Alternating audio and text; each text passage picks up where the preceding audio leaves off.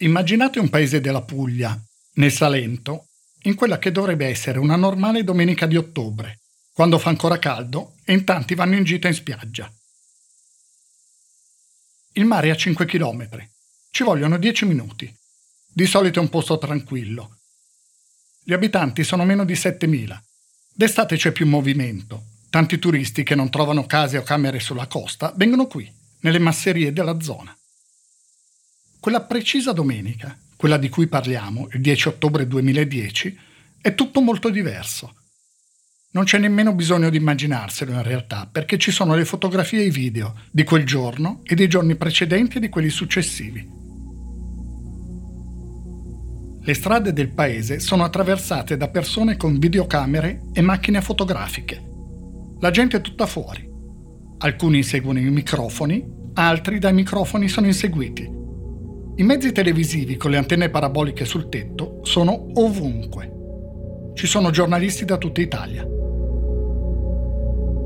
Quella domenica è arrivata gente da fuori, da altre parti della Puglia e pure da più lontano. Succederà anche nei fine settimana successivi, per molto tempo. Quel giorno di inizio autunno, che sembra ancora estate, avreste potuto ascoltare dialoghi come questo. Questa trasferta da Vetrana quanto vi è costato? Allora, 40 euro di benzina, adesso dobbiamo andare a mangiare al ristorante, penso che un'altra 60 euro, eh, 100 euro. San Severo, Foggia. Quanti chilometri da qui? Giusto 300. Quanto ci ha speso in questa giornata per venire qua? Più o meno, facciamo un calcolo. No, un centinaio di euro, non di più. Che se ne fa di questa foto? E io veramente la volevo fare guardare ai miei ragazzi della... Sono psicologo. Sono psicologo, i miei ragazzi hanno chiesto di vedere, di vedere un po' di immagini. Stiamo aspettando Cosima che torni? Sì, se arriva, così dicono che deve arrivare, no? se arriva, sappiamo se arriva. Quanto tempo è disposto ad aspettarla? Eh, aspetto, aspetto, aspetto, fino stasera, aspetterò. Ma perché vuole vederla in faccia? Sì, voglio guardarla in faccia un pochettino. I giornali lo chiamano il turismo dell'orrore. Di volta in volta ci sono lo chalet dell'orrore, la villetta dell'orrore, il bosco dell'orrore. È accaduto a Cogne, nella casa dove venne ucciso Samuele Lorenzi. A Montecchia di Crosara, in provincia di Verona, dove Pietro Maso, aiutato da tre amici, uccise i genitori. Nel bosco di Somma Lombardo, in provincia di Varese, dove le cosiddette bestie di Satana seppellirono due delle loro vittime. E poi a Garlasco, a Novi Ligure a Erba. È uno strano turismo macabro. La gente arriva davanti al luogo dove è successo qualcosa di molto brutto e fotografa o si fa fotografare. Il nuovo proprietario della casa di Montecchia di Crosara, quella della famiglia Maso, dovette fare una denuncia ai carabinieri perché nei fine settimana cessasse il flusso di auto in gita.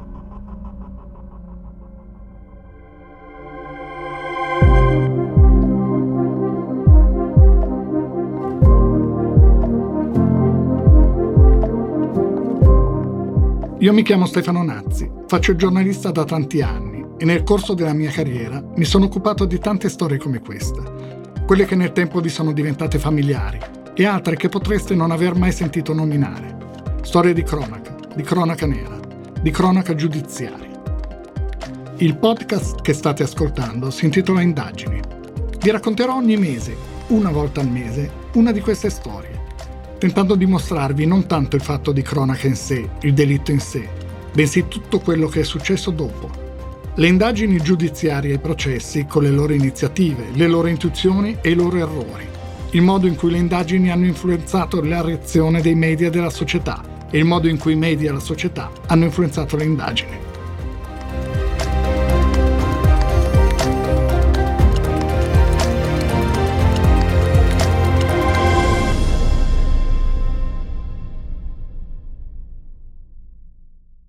Il paese di cui stiamo parlando si chiama Vetrana, è in provincia di Taranto.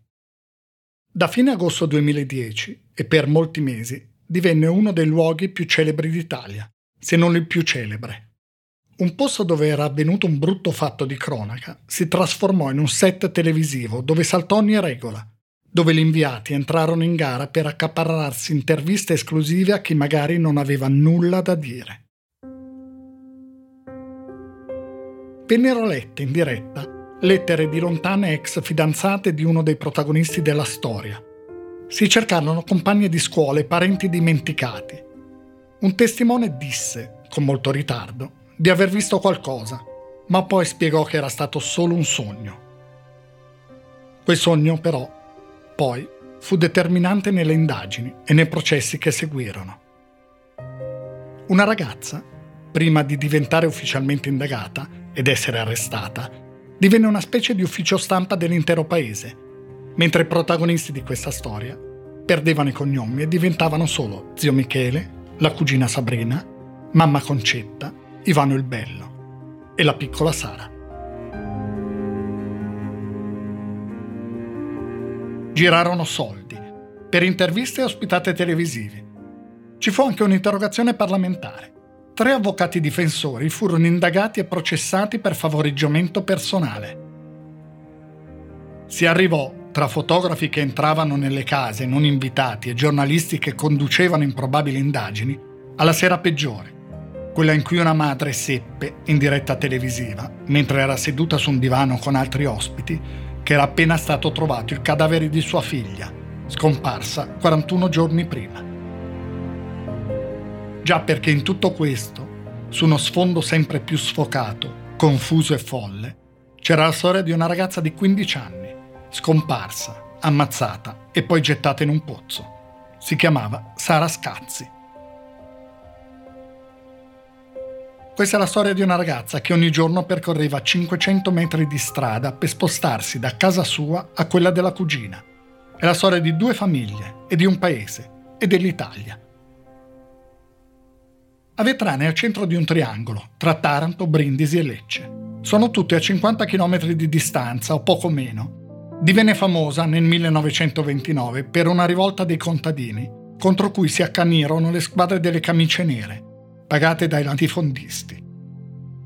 Negli anni Ottanta i cittadini manifestarono contro l'idea del governo di costruire una centrale nucleare ai confini del paese. Ci pensò poi il referendum del 1987 ad affossare per sempre l'idea. Dieci anni più tardi, decine di trattori rovesciarono nelle strade tonnellate di olive. I contadini protestavano contro il crollo dei prezzi dell'olio dovuto alla concorrenza greca e spagnola. Poi nel 2010 cambiò tutto. Successe nel pomeriggio del 26 agosto, un giovedì, quando una donna, Concetta Serrano, suonò alla caserma dei carabinieri e denunciò la scomparsa di sua figlia, Sara, 15 anni, era uscita di casa alle due e mezzo del pomeriggio per andare a casa della cugina Sabrina. Da lì sarebbero andate al mare. Verso le 14.30 odierne, mia figlia Scazzi Sara, nata a Bussarsizio il 4 aprile 1995, è uscita di casa per recarsi presso l'abitazione di sua cugina Misseri Sabrina, in quanto, unitamente alla stessa, dovevano recarsi al mare. Tant'è che ha preso i suoi asciugamani e portandosi via uno zainetto di colore nero è uscita di casa, vestita con maglietta e pantaloncini color rosa. Interpellata mia nipote predetta, mi ha riferito che mia figlia non l'ha per niente vista, ma che verso le ore 14.30 ha ricevuto uno squillo sul suo telefono cellulare. Richiamandola però, il telefono di mia figlia non risultava essere raggiungibile e non lo è tuttora. Abbiamo sino a ora cercato invano, ma senza avere sue notizie. Pertanto, a detta di ciò, ho il timore che durante il tragitto di casa possa esserle capitato qualcosa. La ragazza altezza di 1,60 m circa, corporatura normale, capelli lunghi, ricci e biondi, occhi castano chiaro. Sara Scazzi, quei 500 metri di strada che separano casa sua, in Vico Secondo Verdi, da casa della zia Cosima, in via Deledda, li fa ogni giorno più volte al giorno. Sono tra gli 800 e i 900 passi. Passa più tempo dalla zia che a casa sua. Lì ci sono le cugine, Sabrina, che ha 21 anni, e Valentina, che ne ha 25. Lo zio Michele c'è poco, è fuori a lavorare nei campi. Sara è sempre attaccata a Sabrina, frequenta il suo gruppo, anche se le ragazze e i ragazzi sono più grandi. Stanno in piazza, vanno alla birreria 102, d'estate sono spesso in spiaggia disse un ragazzo del gruppo di Sabrina. Sabrina se la portava sempre dietro, Sara, e noi la facevamo stare. Le mamme di Sara e Sabrina sono sorelle, ma non sono mai state troppo insieme. Quando aveva tre anni, Concetta Serrano, mamma di Sara, venne data in affido a una zia, Nena, e a suo marito, Cosimo Spagnolo. È cresciuta con loro. Poi si è sposata, è andata al nord. Con il marito ha vissuto a lungo a Sesto Calende, in provincia di Varese. Lì sono nati due figli, Claudio e Sara. Sara come la moglie di Abramo che partorì a 90 anni Isacco grazie al dono di Geova. Concetta è una testimone di Geova. È devota dedica al suo gruppo gran parte della vita. Cosimo invece ha sposato un uomo di quelle parti, Michele Misseri. Sono stati a lavorare in Germania, poi sono tornati ad Avetrana. Poi a un certo punto è tornata anche Concetta, con Sara. Il marito, Giacomo, è restato al nord a lavorare e con lui è rimasto il figlio Claudio che l'aiuta nell'attività di muratore. Ora vivono a San Vittore Olona, in provincia di Milano.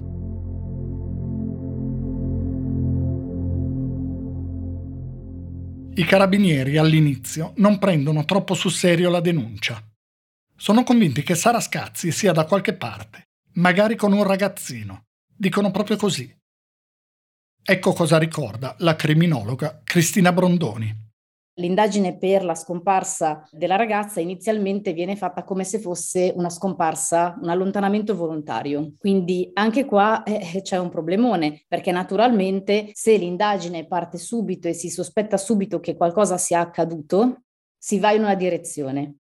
Se invece si temporeggia perché si è profondamente convinti che una ragazza di 15 anni possa essersi allontanata con le infradito e praticamente i pantaloncini a canottiera in un pomeriggio di agosto assolato nel sud Italia, beh, allora naturalmente si può anche pensare a questo, no? senza troppo preoccuparsi da parte degli investigatori del fatto che Sara non rispondesse più al cellulare. Quindi già l'indagine parte comunque con ritardo e siccome stiamo parlando di un minore, mi sento di dire che è un ritardo colpevole, perché quando si parla di persone scomparse è necessario fare tutto quello che si può fare per ritrovarle, non affidarsi al caso o ancora peggio alla speranza, no? alla divina provvidenza, non so, agli astri, che prima o poi questa persona faccia ritorno a casa sana e salvo. Sabrina Misseri e sua mamma, Cosima, Dicono che quel giorno Sara non è mai arrivata a casa loro. Sabrina l'aspettava. Le due ragazze dovevano andare al mare con un'amica, Mariangela Spagnoletti, e sua sorella minore, Alessandra. Dopo un po', non vedendo arrivare Sara, Sabrina si era agitata e preoccupata. Lei e sua madre sono andate a casa di Concetta, poi insieme hanno fatto avanti e indietro, hanno chiamato continuamente il numero di Sara che però suonava a vuoto. La sera della scomparsa, dopo la denuncia ai carabinieri, Sabrina va a casa della zia e chiede di vedere i diari della cugina. Su uno c'è scritto: Forse mi sono innamorata di un ragazzo di 27 anni. Sabrina capisce che Sara parla di Ivano Russo, uno del suo gruppo di amici. Il fatto è che di Ivano è innamorata pure lei. I due hanno avuto anche una mezza storia, poi lui in pratica ha detto no, non se ne fa niente. Sabrina però quel ragazzo lo adora, lo chiama Dio dice che è bellissimo. Quando i carabinieri iniziano a indagare sul serio, sequestrano tutti i diari, anche quello in cui si parla del ragazzo più grande. Sabrina intanto aveva avvertito Ivano di ciò che Sara aveva scritto. Ivano, con un messaggio, aveva risposto brusco: Non mi mettere in mezzo, Sabri. Ivano però in mezzo a questa storia ci sarà, e parecchio. Scrivono in una relazione ai carabinieri, dopo aver letto i diari, che Sara Scazzi, in numerosi scritti, manifestava sentimento di affetto nei confronti di Russo Ivano, nato a Mesagne, celibe, banconista in un negozio di generi alimentari. Quando viene convocato in caserma, Ivano racconta che il pomeriggio della scomparsa di Sara, Sabrina Misseri gli ha mandato un sacco di messaggi di cui lui non si è però accorto perché stava dormendo e aveva lasciato il telefono sul cruscotto dell'auto dalla sera precedente, fino più o meno alle 17.20. La madre di Ivano, Elena Baldi, però dice tutta un'altra cosa, e cioè, come riportano i carabinieri, che il cellulare in esame in uso a suo figlio era stato per tutta la giornata del 26 sul tavolo della cucina e comunque nel pieno possesso del figlio, già a partire dalle 16, e precisava che già alle 16.15 circa era giunto sul cellulare un sms, specificando che veniva segnalato da una particolare suoneria. Dopo che il figlio aveva letto il messaggio, lo aveva sentito dire infastidito Ma che ne so io della cugina? Ivano Russo, la sua versione, la racconta ai carabinieri, ma la racconta anche ai giornalisti. Ne parla Alessandra Gavazzi, cronista inviata quell'anno ad Avetrana.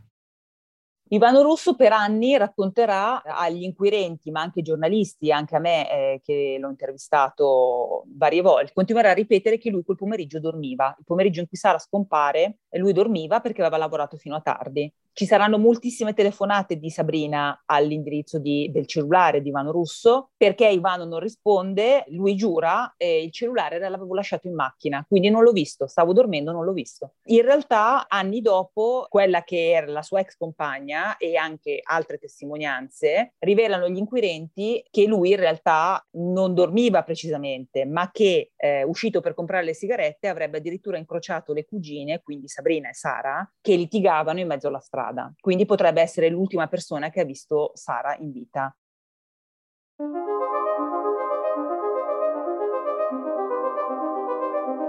Non c'è probabilmente un motivo unico per cui una storia diventi, a un certo punto, la storia di cui tutti parlano. Quella che occupa gli spazi delle trasmissioni televisive, quella per cui si cerca di sapere di più, sempre di più, anche quello che non conta e non serve a niente. Ad Avetrana succede quasi di colpo. Forse c'entra una pagina Facebook a cui si dà il nome Gruppo per cercare Sarascazzi. O forse c'entrano i manifesti che sono comparsi in paese e nei paesi vicini. C'è la foto di Sara Scazzi e una scritta grande, azzurra. Chi ha visto Sara? La mamma e il papà compaiono in un video di una trasmissione di Mediaset. Chi ha preso la nostra bambina non le faccia del male e la riconsegna al più presto, dicono. Non ce la facciamo più. Le indagini sono iniziate. Le ricerche sono intense. Si perquisiscono le masserie, si cerca in campagna, gli interrogatori sono tanti. E intorno, come sempre accade, si scatena il peggio.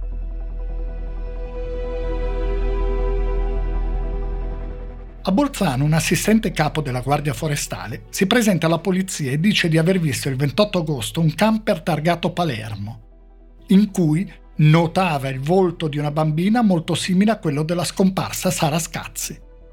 A insospettire l'uomo il fatto che a guidare il camper fosse un ragazzo e un altro ragazzo fosse seduto al suo fianco. Erano tutti e due senza maglietta.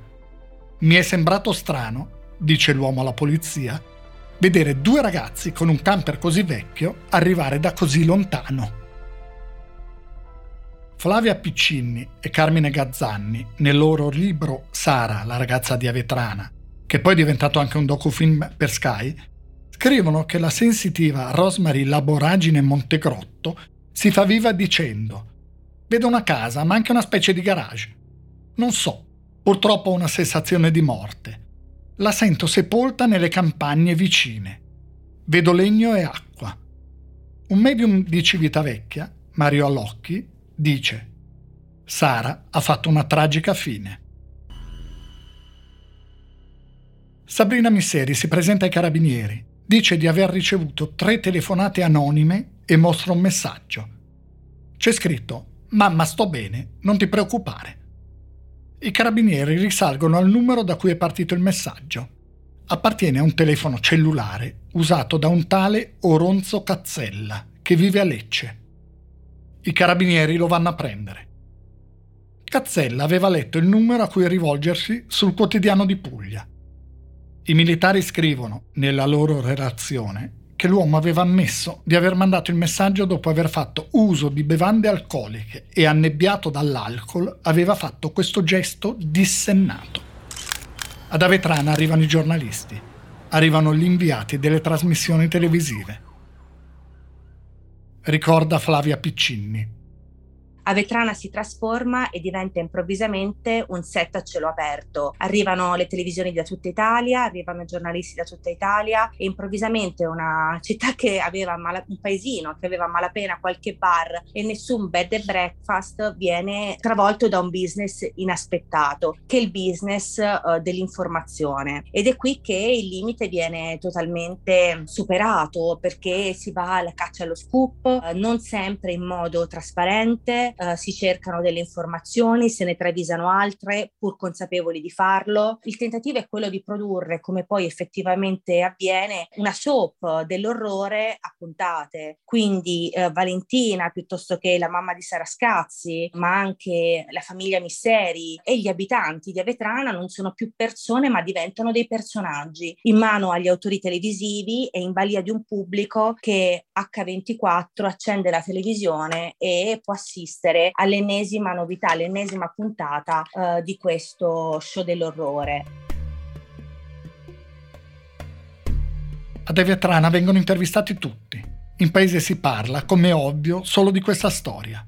Ma non se ne parla solo al bar o per strada. Tutto avviene come se si fosse a reti unificate. Un vicino di casa di Sara Scazzi parla su Rai 1 e un altro cinque minuti dopo su Rete 4 in un inseguirsi continuo in cui gli stessi abitanti a un certo punto sembrano parlarsi più che altro attraverso la televisione. Dice Monica Arcadio, all'epoca cronista, inviata di Telenorba. Attenzione, credo che il caso Scazzi ecco, abbia segnato tutto quello che è il lavoro mediatico anche da allora fino, fino ad oggi su casi come quello di, di, Sara appunto. Consideriamo una cosa, che Sara era minorenne, aveva 15 anni e noi per occuparci di questo caso, soprattutto con, con l'andare del tempo, quando ancora Sara era scomparsa e non era stato ritrovato il suo corpo, credo che sfondammo tutte le barriere del codice deontologico è soprattutto Sabrina Misseri a parlare con i giornalisti. Racconta, indirizza, coordina, lancia appelli, come questo. Se qualcuno ha una coscienza, qualcosa che la lasciino libera, eh, Sara che torna immediatamente a casa. Noi l'aspettiamo a braccia aperte. Racconta ancora Alessandra Gavazzi. Nei giorni immediatamente successivi alla scomparsa di Sara avviene qualcosa che non era mai successo negli altri casi di cronaca precedenti. L'attenzione mediatica diventa spasmodica nei confronti di questa storia e eh, addirittura i familiari di Sara iniziano a cavalcarla. Succede che Sabrina stessa diventa una sorta di ufficio stampa della famiglia, tutti volevano sapere, tutti volevano parlare con questa cugina Quando poi, settimane più tardi, i giornalisti iniziarono a lasciare Vetrana, andò in onda un servizio televisivo in cui si raccontava questo.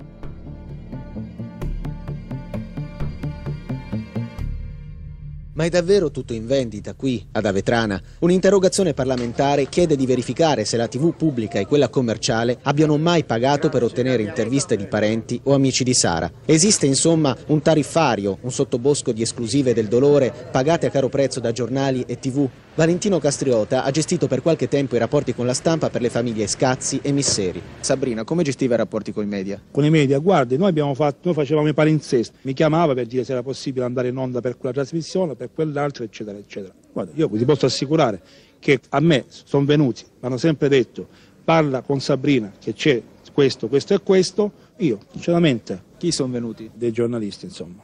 parliamo di televisione di una certa importanza. Io sinceramente ho detto, io glielo dico, cioè più di questo vi posso fare. Poi alla fine, quando io... Ma ti offrivano del denaro? Eh sì, certo, il denaro. Questo è fatto vero, c'è poco. Io ho anche delle cose, posso dimostrarle, c'è poco da dire. Cioè sostieni che i giornalisti chiamavano? E... No, guarda, se tu mi fai diglielo che noi possiamo dare questo se ci dà l'esclusiva. Qualcuno ha offerto 2.000 euro, 3.000, in su insomma. Per un'intervista? Per un'esclusiva. Agli atti del processo c'è un'intercettazione telefonica in cui una persona sottoposta a indagine per la scomparsa di Sara Scazzi dice al suo avvocato di essere stato invitato in una trasmissione televisiva. Dice che gli hanno offerto 500 euro. L'avvocato replica: Ma sei matto? Fatti dare almeno 1000 euro, anzi di più. Alla fine l'accordo è per 1500. In un'altra telefonata c'è l'accordo per andare ospite in una trasmissione televisiva poi l'accordo cambia, il collegamento sarà dal divano di casa. Il prezzo allora sale, arriva a 3.000 euro. E le indagini? Ora nessuno crede più alla scomparsa volontaria. Si è indagato a lungo sui diari di Sara, sulle sue abitudini. Aveva tre profili su Facebook, ma sono piste che non conducono da nessuna parte. Viene interrogato a lungo un ragazzo di Avetrana, che dicono sia strano, gira in auto e guarda le ragazze. Ma lui non c'entra nulla. Sabrina Misseri ha anche suggerito agli investigatori una pista che porta al paese di San Pancrazio. È il paese di Giacomo Scazzi, il padre di Sara. Forse qualcuno ce l'ha con lui, dice. Gente poco raccomandabile. Giacomo Scazzi ha qualche precedente penale. Sabrina Misseri fa anche il nome di Maria Eucaterina Pantir. È la badante rumena che a casa Scazzi si occupa di Cosimo Spagnolo, il nonno acquisito di Sara, l'uomo che con la moglie ha cresciuto con Cetta Serrano. Maria Eucaterina Pantir poi denuncerà Sabrina Misseri. A complicare tutto poi ci sono alcuni ritrovamenti avvenuti in una proprietà proprio di Cosimo Spagnolo, che ormai ha 89 anni. Si tratta di una casa in campagna di circa 80 metri quadrati in stato di abbandono. Il rapporto dei carabinieri dice che in un vecchio comò viene rinvenuto un coltello da innesto, un bilancino di precisione, un sacchetto per la spesa a cui sono stati praticati alcuni fori di forma tondeggiante di 8-10 cm che appare intriso di sostanza stupefacente. Sia il bilancino sia il coltello presentano tracce di cocaina. Gli inquirenti decidono per un sequestro nei confronti di ignoti. Per qualche giorno, quotidiani e televisioni immaginano festini a base di cocaina a cui naturalmente, secondo le cronache, avrebbe partecipato anche Sara Scazzi. Il procuratore di Taranto, Franco Sebastio, dice che si stanno seguendo tutte le piste. Ogni tanto qualcuno trova qualcosa in campagna, magari un peluche, e corre a dire che potrebbe essere di Sara. Una ragazza denuncia di essere stata avvicinata da due uomini in auto che parlavano slavo. Un'amica del gruppo di Sabrina, Vanessa, dice che la sera del 28 agosto, mentre era appartata con il fidanzato vicino al palazzetto dello sport, aveva sentito un rumore, come se qualcuno graffiasse e chiedesse aiuto, così da lontano, racconta. Dice che chiamò subito Sabrina, che le rispose di essere in birreria per dimenticare. Ogni cosa viene detta in televisione, nelle trasmissioni del pomeriggio. Qualsiasi pubblico ministero, o giudice o investigatore, dirà che la grande attenzione della stampa non crea nessun condizionamento. Probabilmente è vero, ma la pressione c'è, esiste.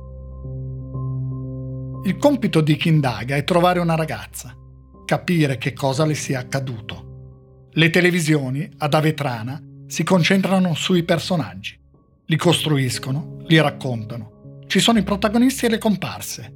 È una sparizione, diventerà un omicidio. In televisione sembra una soap opera. Dice lo scrittore e autore televisivo Carmine Gazzanni.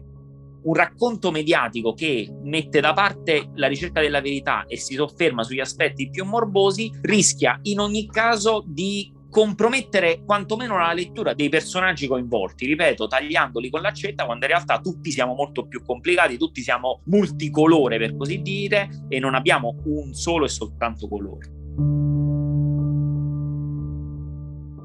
C'è una cosa però di cui gli investigatori si sono convinti. Va bene seguire tutte le piste, essere aperti a qualsiasi ipotesi, ma la soluzione di questa storia deve essere in quei 500 metri che separano la casa di Sara da quella della zia. È in quei 900 passi fatti da Sara più volte al giorno, avanti e indietro. È in quei rapporti, in quegli affetti che bisogna cercare. Non ci sono estranei in questa storia. Non c'è l'uomo nero venuto da lontano.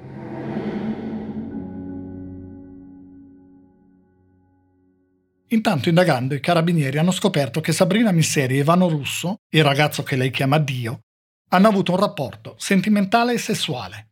Niente di strano, solo che non l'hanno detto a chi indaga e questo, negli inquirenti, genera per forza sospetti. Poi loro diranno che l'hanno fatto perché si vergognavano, per evitare le voci. In paese c'è anche chi è convinto di sapere già com'è andata.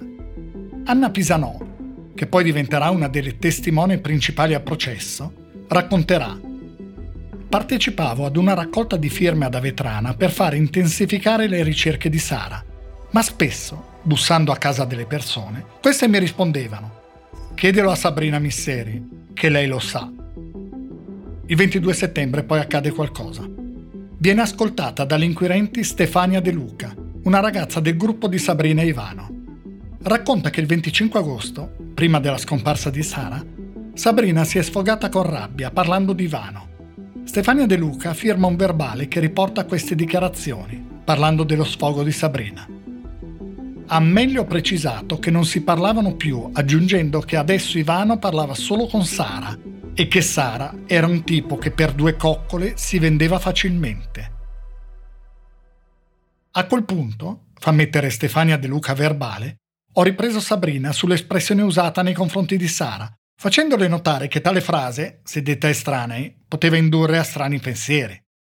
Sabrina però insisteva, si vende, si vende, lo dice pure sua madre. Ricorda la criminologa Brondoni.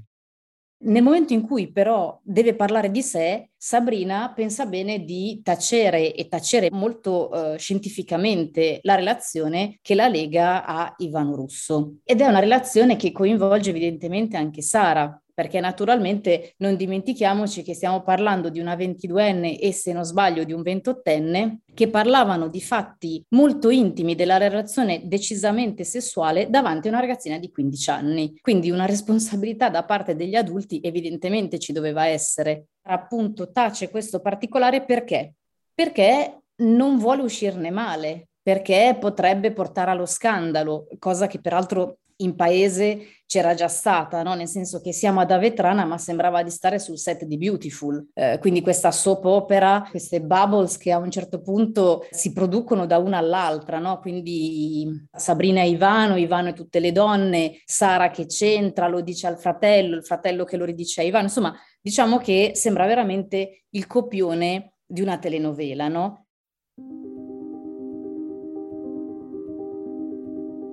Anche gli orari dei movimenti di Sara il 26 agosto iniziano a non essere così certi. Si era sempre parlato delle 14.30, ma Giacomo Scazzi, il padre, dice una cosa diversa.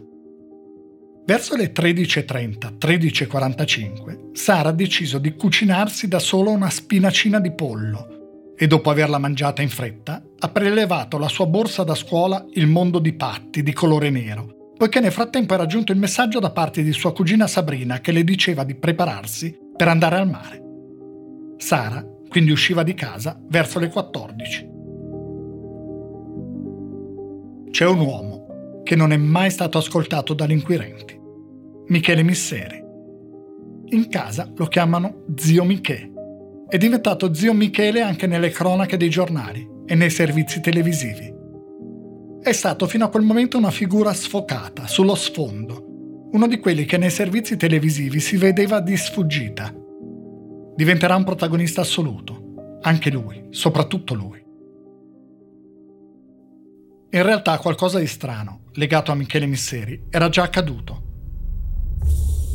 Una settimana dopo la scomparsa di Sara Scazzi, in casa, di fronte a due poliziotti e a sua figlia Sabrina, Michele dice mi sa che ho trovato una scheda SIM.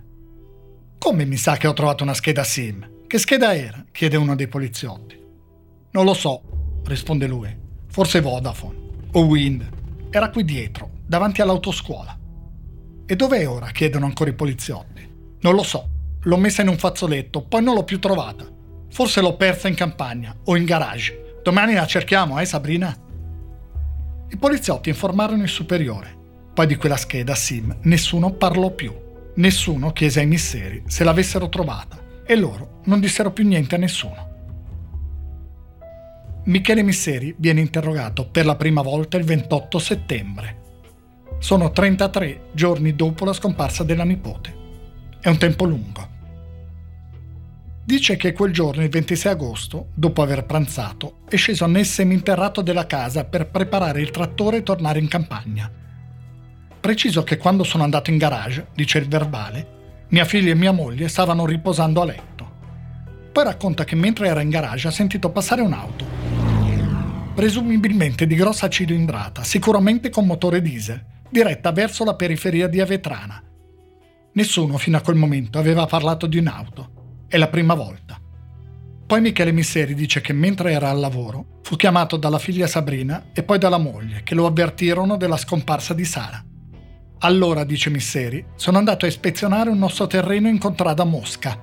Nessuno sul momento gli chiede nulla. Ma perché tra tutti i posti Misseri è andato proprio in contrada Mosca?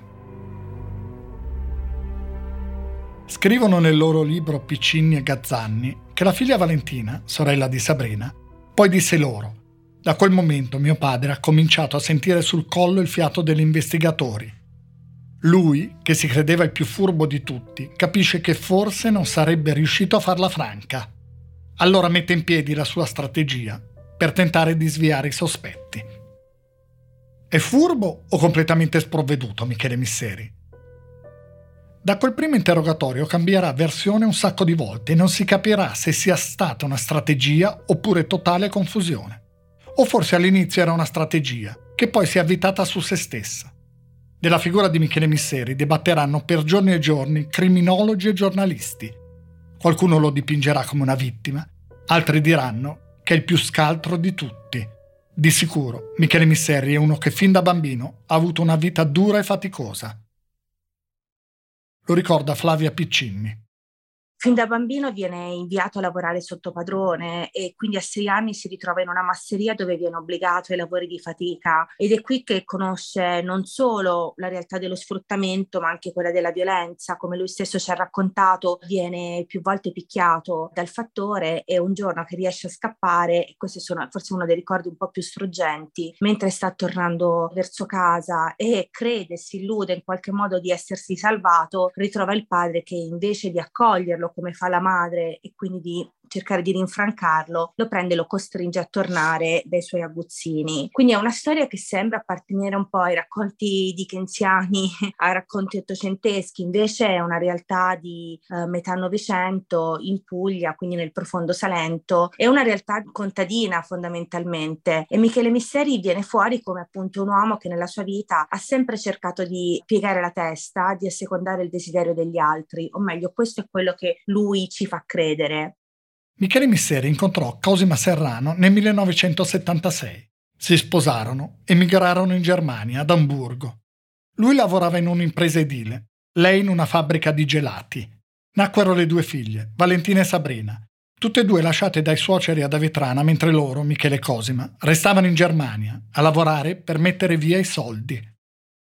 Tornò prima Cosima, poi anche lui. Iniziarono a lavorare insieme in un'azienda agricola. Ha scritto lui in una lettera a Piccinni e Gazzanni. Eravamo tanto felici. Poi il 30 maggio 2009 si sposò Valentina e nel 2010 è successo il disastro. Disastro, scritto con la D maiuscola. Il giorno dopo l'interrogatorio, il 29 settembre, è una giornata decisiva e convulsa.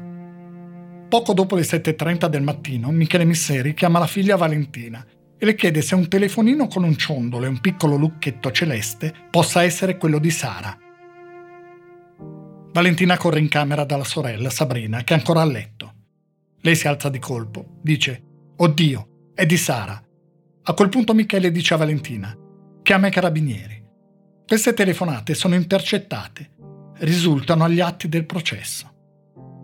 I carabinieri arrivano sul posto il cellulare era in parte bruciato, ma il codice email era ben visibile. Dalla caserma arriva la conferma. Il numero email corrisponde a quello del cellulare di Sara Scazzi. Più tardi Michele Misseri dirà ai carabinieri che quella mattina era andato in contrada a Chiepo Casanova con la sua auto, una Seat Marbella, perché doveva recuperare un cacciavite dimenticato su un albero. È lì che sopra della cenere di foglie di ulivo vedeva un telefono cellulare privo di batteria. Allora, dice Michele, l'ho preso in mano e ho avuto una strana sensazione, come di una scossa. Uno dei carabinieri raccontò poi che, prima di avere la conferma, Michele Misseri disse più volte di sentire che quel telefono era quello di Sara.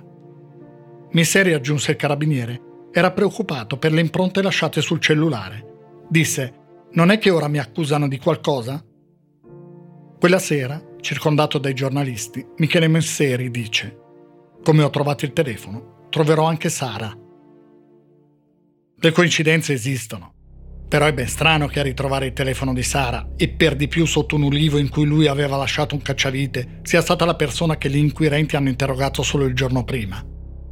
I magistrati, Mariano Buccoliero, sostituto procuratore della Repubblica di Taranto, e il procuratore aggiunto Pietro Argentero, hanno poi in mano la testimonianza di Giuseppe Serrano, fratello di Cosime Concetta. Ha detto che il 26 agosto Michele Misseri non è arrivato nella cava vicino a Via Deledda a raccogliere fagiolini alle 14.45, come ha detto, ma un'ora dopo, alle 15.45. Gli investigatori annotano.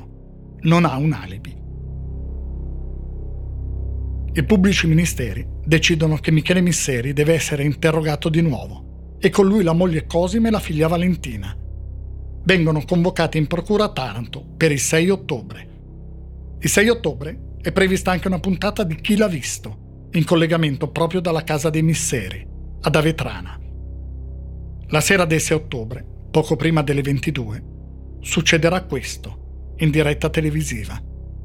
Concetta a voi se è vero che è stato trovato un corpo. Noi allora non sappiamo se questa notizia corrisponde a verità. Può darsi anche che sia tra l'altro il corpo di un'altra persona. La notizia si sta diffondendo e questa però è uscita adesso, mi dicono un'agenzia, un'AGI è in allora, in questa direzione, Concetta, guardi, io non so come dirglielo, lei ha capito che cosa sta succedendo? La mamma di Sara Scazzi scopre in diretta che cosa è successo alla figlia. 50 km più lontano, in una stanza della Procura di Taranto, Michele Misseri sta parlando, sta raccontando la sua storia, ma è solo una delle sue storie. La prima. Sta dicendo ai magistrati come ha ucciso sua nipote Sara e lo sta facendo mentre a casa sua, seduta sul divano, davanti alla telecamera, c'è la mamma della ragazza che lui dice di aver ucciso.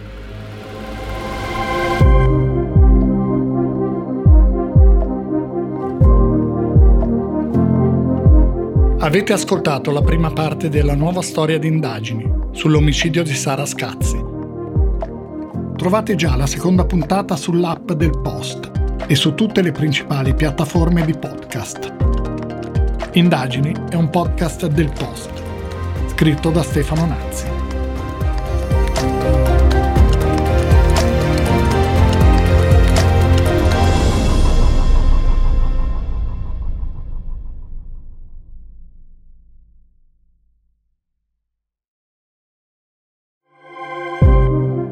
Di salutarvi vorrei raccontarvi che sono aperte le iscrizioni alle 10 lezioni sui podcast, 10 incontri online per chi vuole capire meglio come funzionano i podcast, dall'idea alla pubblicazione. Ci sarò anche io per spiegare come si fa un podcast come indagini e ci saranno altri autori e producer del post e alcuni ospiti. Ci si può iscrivere fino al 27 maggio. Le lezioni cominceranno il giorno dopo. Trovi altre informazioni sul post o scrivendo a scuola chiocciola il post.it.